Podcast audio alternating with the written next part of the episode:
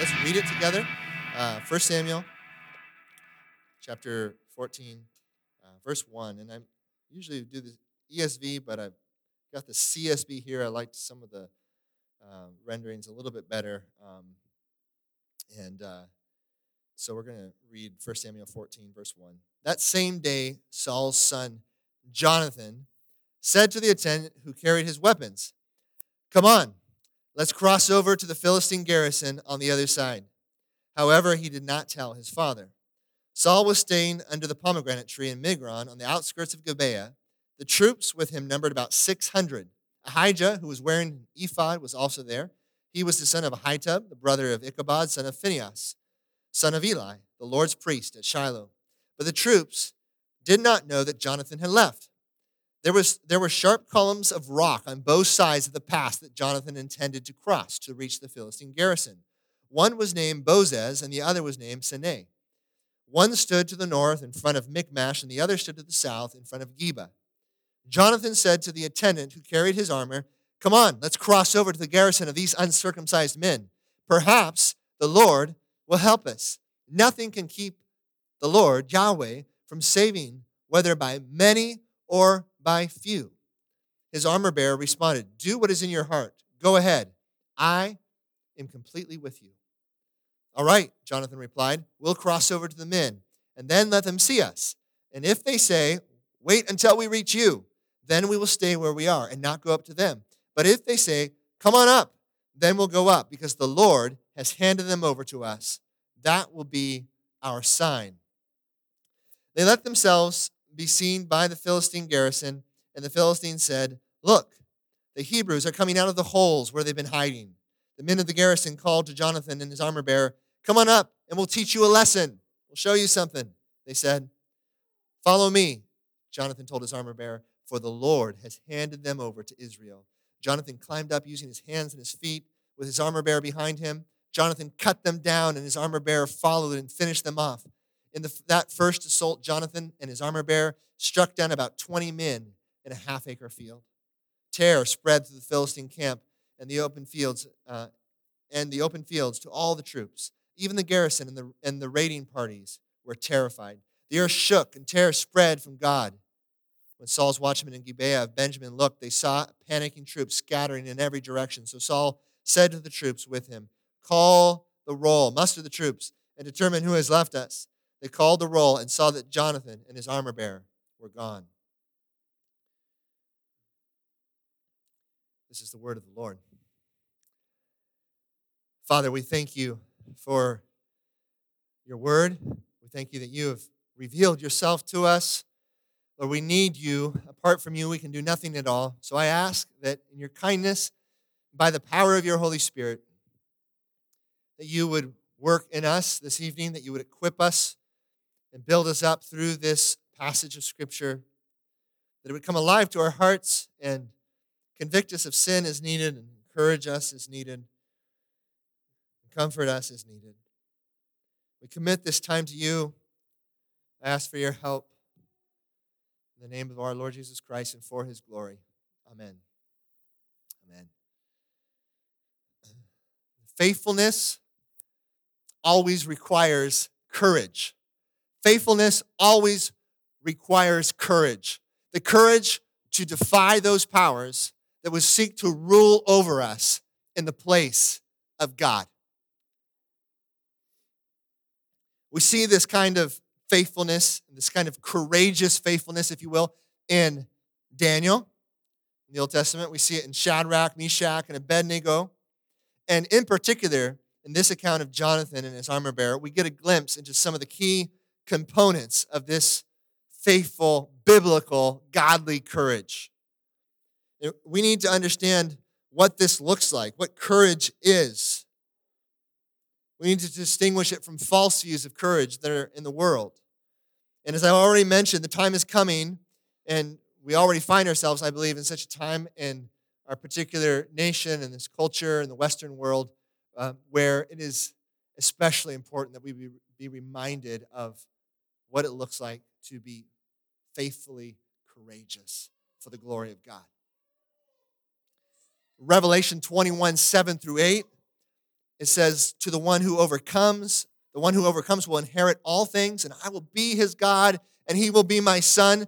But to the cowardly and the unbelieving, and the detestable, and the, and the murderers, and the sexually immoral, and sorcerers, and idolaters, and all liars, their place will be in the lake that burns with fire and sulfur.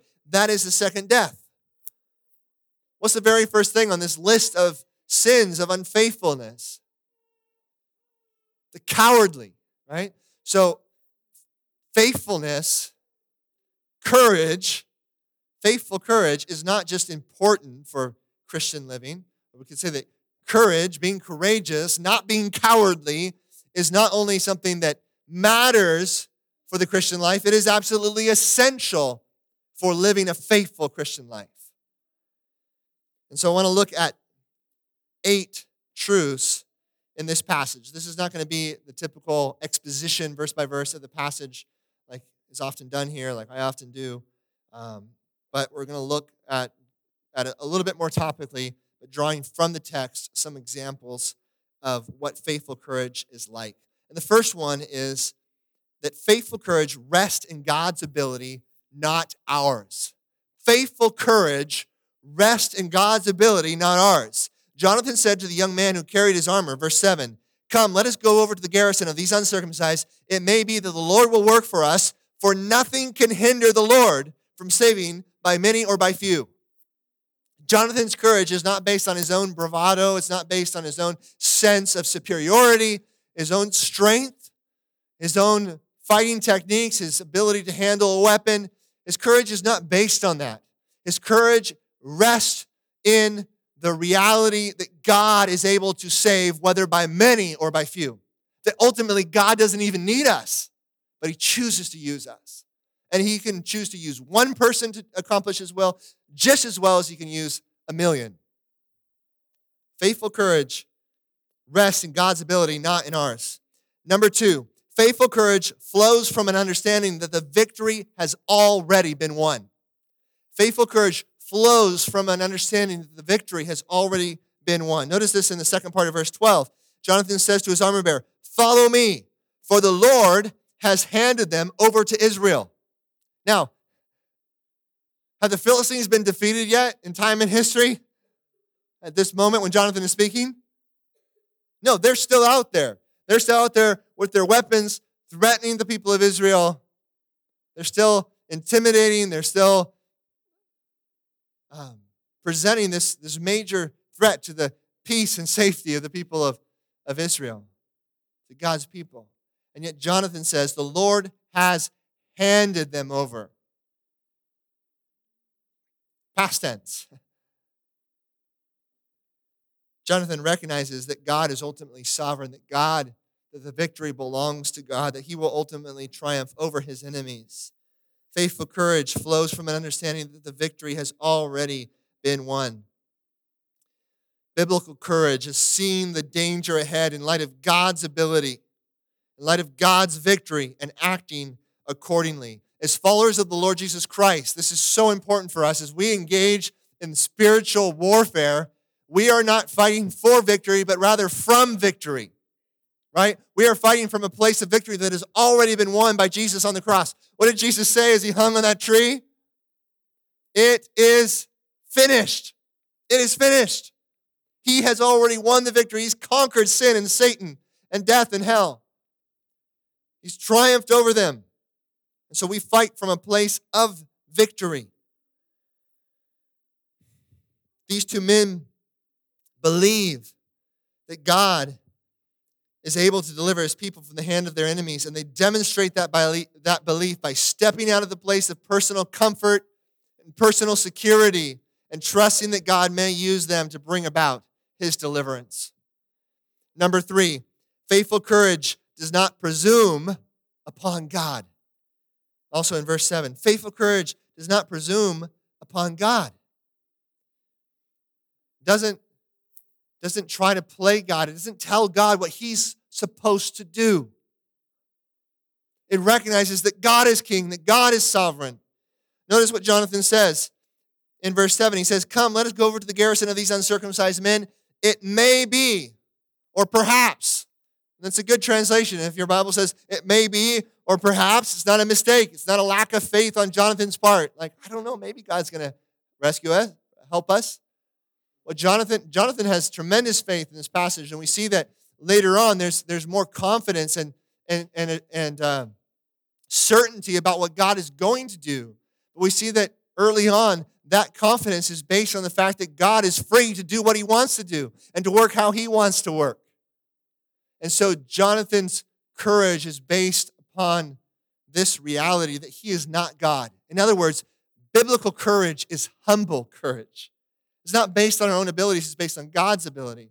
And therefore, it's always going to be in, carried out, it's always going to be um, lived out in submission to another, in submission to King Jesus.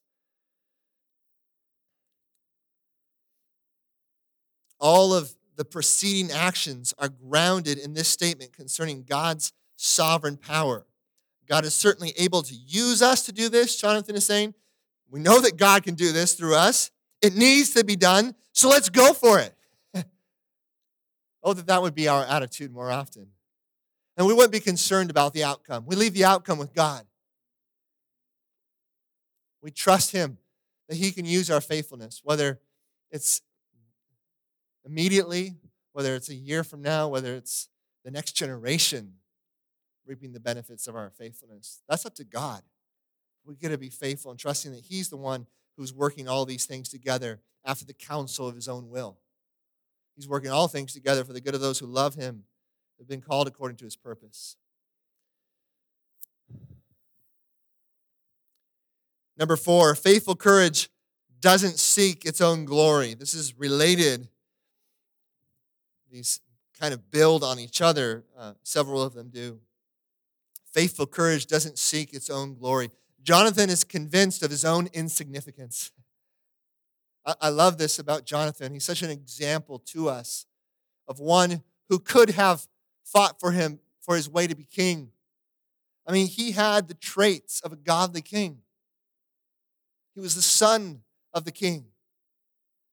And yet, Jonathan, we see as we look at the broader context, is not concerned about his own glory. He's not concerned about himself becoming king. He's wanting to exalt the one that God has chosen as king. And he supports David, even though in his flesh could have easily said, No, this is my right. My father has been anointed. I'm going to be the next king. Jonathan supports God's anointed. And he doesn't, he's not concerned about being the center. He's not concerned about being the superstar. He's not concerned about getting the glory for himself. He's being faithful to exalt another. There's a great contrast in this whole section of uh, 1 Samuel between Saul and Jonathan. This whole chapter contrasts the two of them faithfulness versus pragmatism versus someone that's trying to do things in their own strength for their own glory, by their own means. Trying to attach God onto that and expecting God to work around the way he thinks things should work. And Jonathan, one who's faithful, submitted, seeking to glorify God, seeking to exalt the kingship of David, not his own. Number five, faithful courage requires entering into battle. We are not passive in spiritual warfare. We are called to resist the devil, right? We're called to resist the devil, and he will what? Flee from us. He will flee from us. The men of the garrison called to Jonathan. This is verses 12 through 13. And to his armor bearer, they said, Come on up and we'll teach you a lesson. Jonathan says, Follow me. And then in verse 13, it says, Jonathan climbed up using his hands and his feet with his armor bearer behind him. Jonathan cut them down, and his armor bearer followed and finished them off. This is action. This is not passivity. Too often in American Christianity, we become passive. We've been lulled to sleep by entertainment and consumerism rather than actively engaging in the battle before us. Faithful courage always requires taking a risk, stepping out. You can't just sit back. May God help us as those opportunities come up to speak truth to our neighbor's life, to a coworker, to a family member, that we would just we wouldn't just sit back in silence, not wanting to offend, that we would be bold, be humble. Often our, our humility is going to look like arrogance to the world. To say that Jesus Christ is the only way to the Father sounds like arrogance to the world, but it's actually the path. It's possible to say it in an arrogant way. But saying that Jesus Christ is the only way, if we're if we believe that because we're submitted to Scripture and that's what Scripture says, that's not arrogance, that's humility. That's saying, I don't have things figured out. I'm submitting to the God who made us. I'm not trying to determine reality for myself. So, faithful courage requires speaking up, acting, taking action, entering into battle, stepping out of our comfort zone, stepping out of our security, being willing to say what needs to be said, leaving the results to God. Also, number six, faithful courage requires sacrifice. Faithful courage requires sacrifice. Now, Jonathan risks sacrificing something pretty significant in this story. He risks sacrificing a key relationship in his life in order to be obedient to God. Who's that relationship with? It's Father's Day today. Happy Father's Day. There is, it's right and it's biblical to honor our father and our mother. Jonathan sought to honor his father, it seems. We see that later on in this passage. Seems like he's seeking to do that while also wanting to be faithful to God. But there are times, and Jesus told us this, right? Those who would come after me have to be willing to what? Not only deny, but hate, right? Your mother and your father, your brother and your sister. There's a time when our actions that are driven by faithfulness, that are driven by a confidence in who God is and His ability, are going to look like hatred to our family members who stand in opposition to the truth of God's word. And while family is one of God's greatest gifts, something that we should never neglect, seek to disciple our children and reach out to our lost loved ones. There are times when faithfulness will require the sacrifice even of family.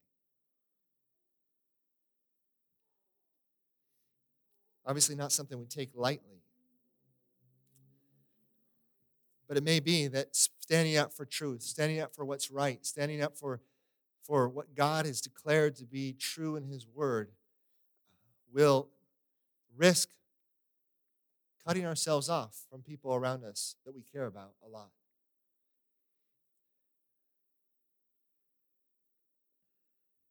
So may God help us in those moments to be loving, to be kind, to be patient, to be gracious, the fruit of the Spirit would be displayed in us. There wouldn't be any sort of haughty arrogance or pride or self righteousness. But when push comes to shove, that we would be faithful to God, that we fear God more than man.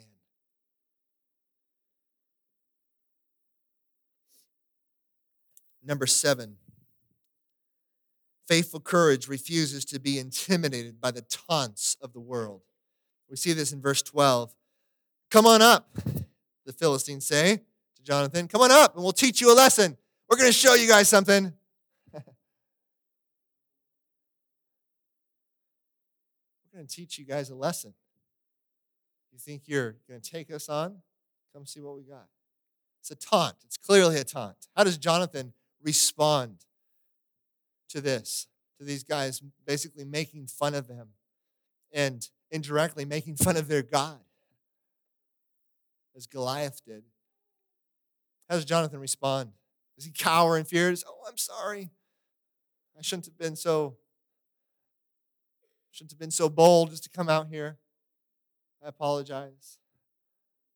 No, Jonathan basically says, bring it on. like, let's go, armor bearer. We're to go up and take these guys out. Too often, in the church today, I think we've bought into this Mr. Rogers kind of Christianity where we think that being kind and loving and gracious means always just rolling over and apologizing every time the world demands it of us. And we live in a culture that's constantly demanding apologies for saying the wrong thing, for believing the wrong thing, at least when it comes to Christians.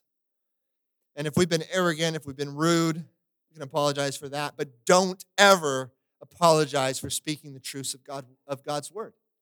Don't ever apologize for saying what the Bible says. Right?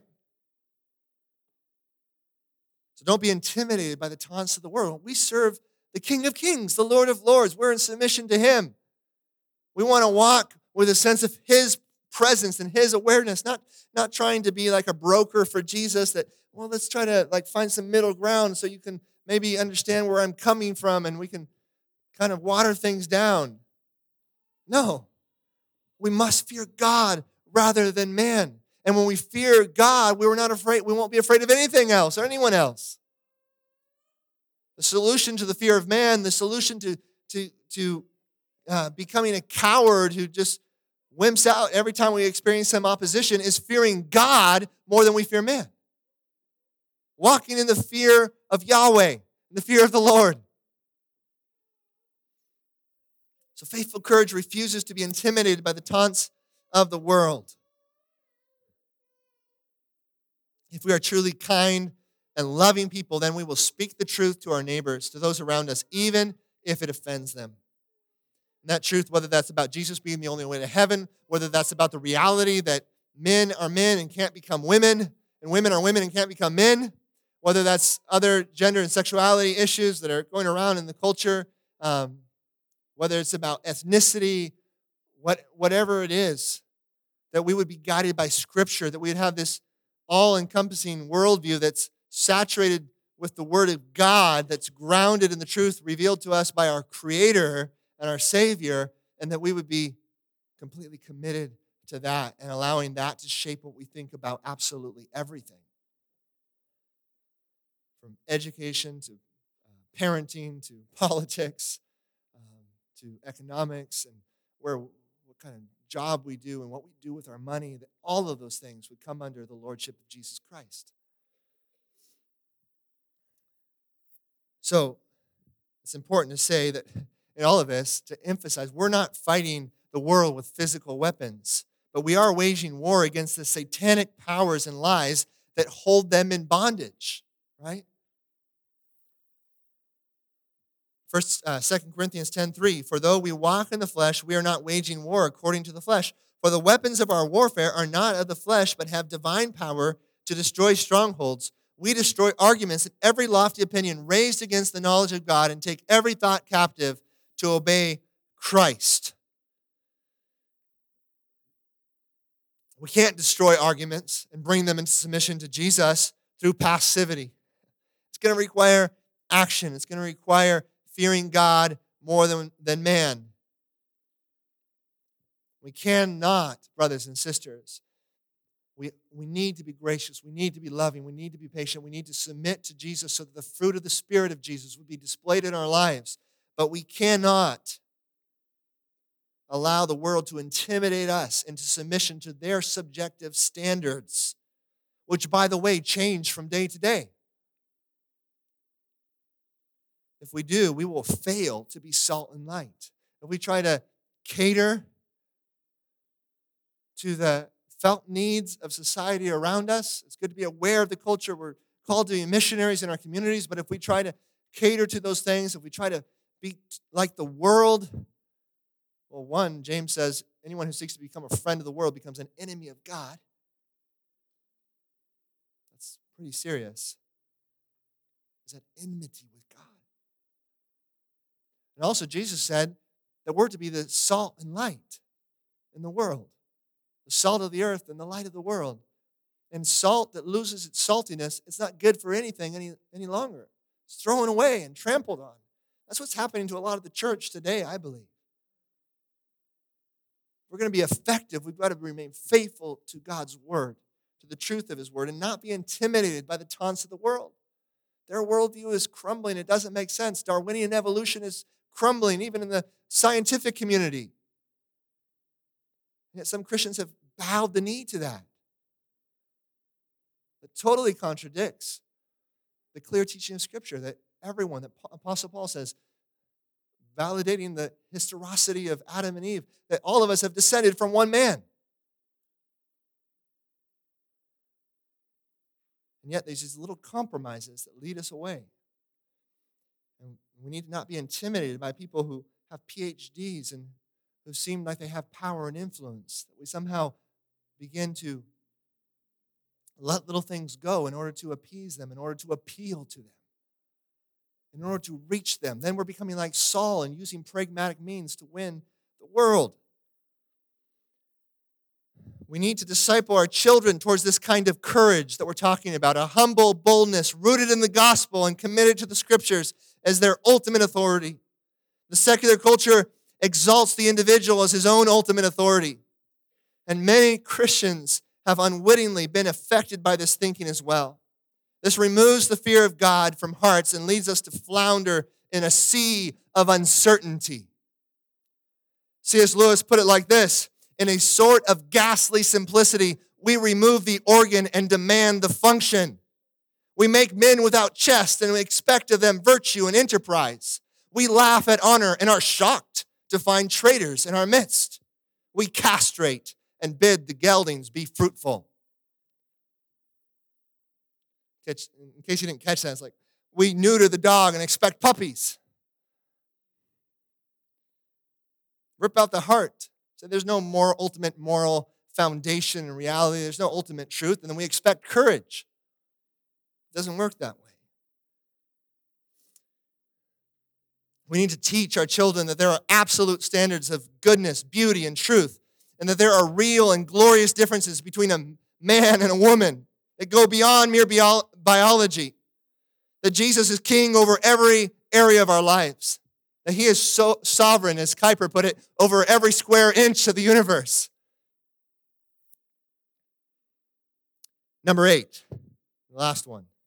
Faithful courage is often used by God to rally others Faithful courage is often used by God to rally others to action. We see a historical example of this in the, Re- in the Reformation with men like Martin Luther and John Calvin and others.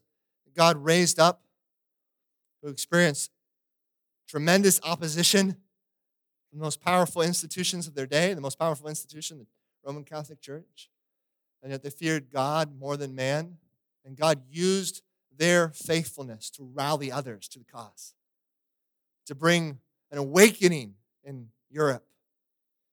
A number of examples we could point to to that, but faithful courage is often used by God. Again, we don't presume upon Him. We don't say, you do this and God has to do this. No. It may not be in our generation, it might be in the next. Maybe in ways that we can't see until we see Jesus face to face and we begin to understand how He used our faithfulness. But faithfulness will be used by God in one way or another for the glory of his name. And often that will be in, in, in rallying others to the cause, to return to faithfulness. And this chapter is interesting. There are three groups of, of people represented, apart from Jonathan and his armor bearer, who is certainly in the, in the group of those who are faithful. We see that there are the, um, the compromised, the capitulators, those who are capitulating, and the cowardly. Uh, they're all here. I think we probably could identify those groups even in the church today. We want to make sure we take the log out of our own eye before we do that, before we think about that. But the compromise, the first group we come across in verse 20, those who are still fighting on the right side, at least in theory, but have begun to build on some faulty foundations. Uh, again, in chapter 13, Saul has strayed from God's design and order and has attempted to gain victory over the enemy through his own pragmatic means. But Jonathan ignites within these men a return to genuine and effective engagement with the enemy. Notice verse 20. Then Saul and all the people who were with him rallied and went into battle. And behold, every Philistine sword was against his fellow, and there was great confusion. God uses Jonathan's faithfulness to rally those who had been compromised, to bring them back into genuine combat. Then we come across the, those who are capitulating. Who are they? Notice verse 21. Now the Hebrews who had been with the whom? The Hebrews who had been with the Philistines. Who are the Philistines? Good guys or bad guys in the story? Bad guys, right? The Hebrews who had been with the Philistines before that time and who had gone up with them into the camp, even they also turned to be with the Israelites who were, who were with Saul and Jonathan. These Hebrews had not only given up resistance to the enemy, they had assimilated into the enemy ranks. But they too were stirred to repentance and action by Jonathan and his armor bearer's faithfulness. Oh, that God would use us to stir to action those who have basically gone onto the other side, those who have given up, those who have thought that some other means apart from the gospel and the word of God, we can somehow transform the world. That we would be faithful and that those people would be rallied anew, that they would return to a confidence in the scriptures and placing their, their hope in the gospel of Jesus Christ. Then we see in verse 22 the cowardly. Likewise, when all the men of Israel who had hidden themselves in the hill country of Ephraim heard that the Philistines were fleeing, they too followed hard after them in the battle. Never, we must never underestimate the power of godly courage. Those who are on the sidelines, those who are waiting fearfully for the end of the world, somewhere up in northern Idaho or um, Montana, we're just going to wait for the rapture. No.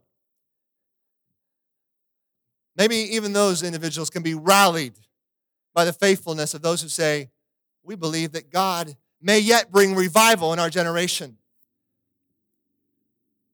We believe that we need to keep working. It's not up for us to determine the time of the Lord's return. It's up for Him to determine. And we're going to keep working and we're going to keep preaching and we're going to keep believing that God is able to do today, whether by many or by few, what He has done in the past. I mean, what would have happened if guys like Martin Luther and Calvin and, and others in the, the Great Awakening later on the Wesleys and Whitefield, what would have happened if they had stood back and said, you know what, I think things are pretty bad right now? What would have happened if Spurgeon a little bit later on said, ah, things are pretty bad, you know, there was French Revolution not long ago, there was a civil war in America not long ago. Many are turning away and apostatizing here in England. What would have happened if Spurgeon had said, I think Jesus is coming back probably any day now, so I'm just going to kind of not really engage too much with what's going on. We're not going to try to help the orphans and widows in our city and, and uh, make disciples who will, who will train up their children in the next generation. Because we're just going to kind of, it's, it's probably too late at this point. And I know I'm exaggerating a bit. Most believers aren't to that extreme, but I think there is a mentality that sinks in that allows us to fall into this very pessimistic mindset. And while we don't presume upon God, I think it's important for us to be motivated to work towards revival and reformation in every generation, believing that God may yet choose. We know this gospel of the kingdom is going to be preached in all nations, and we want to work towards that. God's the one who will determine when that job is complete. But until then, hands to the shovels and to the swords. We have a battle to fight, an enemy to wage war against captive souls that can be released to the proclamation of our gospel message. So, verse 23 the Lord saved Israel that day, and the battle passed beyond Beth Aven. Do you believe that God desires to use his church today to glorify his name among the nations? And in, in this city, in this community, that he is not willing that any should perish, but that all should come to repentance, then ask the Spirit to ignite within you the fire of faithful courage that burned within Jonathan and his armor bearer. Remembering that it's that same fire of courage that burned perfectly and without interruption in our Lord Jesus Christ, who faced off against impossible odds alone against the most powerful forces of the universe and conquered them, who was victorious over them by his life and his death and his resurrection. And he's now seated at the right hand of the Father in the place of authority where he reigns and he rules. And we now stand in him. We are seated with Christ Jesus in the heavenly places, even now, Ephesians 2 tells us. That should give us hope. That should give us confidence to work for the glory of Jesus, for the spreading of the gospel, for the transformation of lives, that we would make disciples, that we would invest for the long run in our families, in the education of our children, seeking to bring all things under the lordship of Christ, because he is worthy the praise and the worship of every person on this planet. I'll close with these words from Hebrews 12, 1 through 3. Therefore, we also, since we are surrounded by so great a cloud of witnesses, I might include Jonathan and his armor bearer in there, the cloud of witnesses. Therefore, let us lay aside every weight and the sin which so easily ensnares us, and let us run with endurance the race that is set, us, set before us, looking unto Jesus, the author and perfecter, the finisher of our faith, who for the joy that was set before him endured the cross, despising the shame, and has sat down at the place of authority at the right hand of the throne of God. Father, we thank you for your word. I thank you for my dear brothers and sisters here. Lord, use these words to ignite this kind of courage, this passion within us, that we might be used however you see fit. I thank you for the work that you have already done here. I thank you for faithful men um, such as Ben and Jordan, who have led this congregation this past year, as humble servants. I'm grateful for their hearts for you. Please guard them and guide them. And I pray that for each one of my brothers and sisters here, that you would establish them in the truth, that we would be rooted and established in love. We'd have power together with all of your people to grasp how wide and long and high and deep is your love and to know the love of Christ that surpasses knowledge. We love you, Father. We thank you for your love for us. And we commit our time to you. In the name of Jesus. Amen.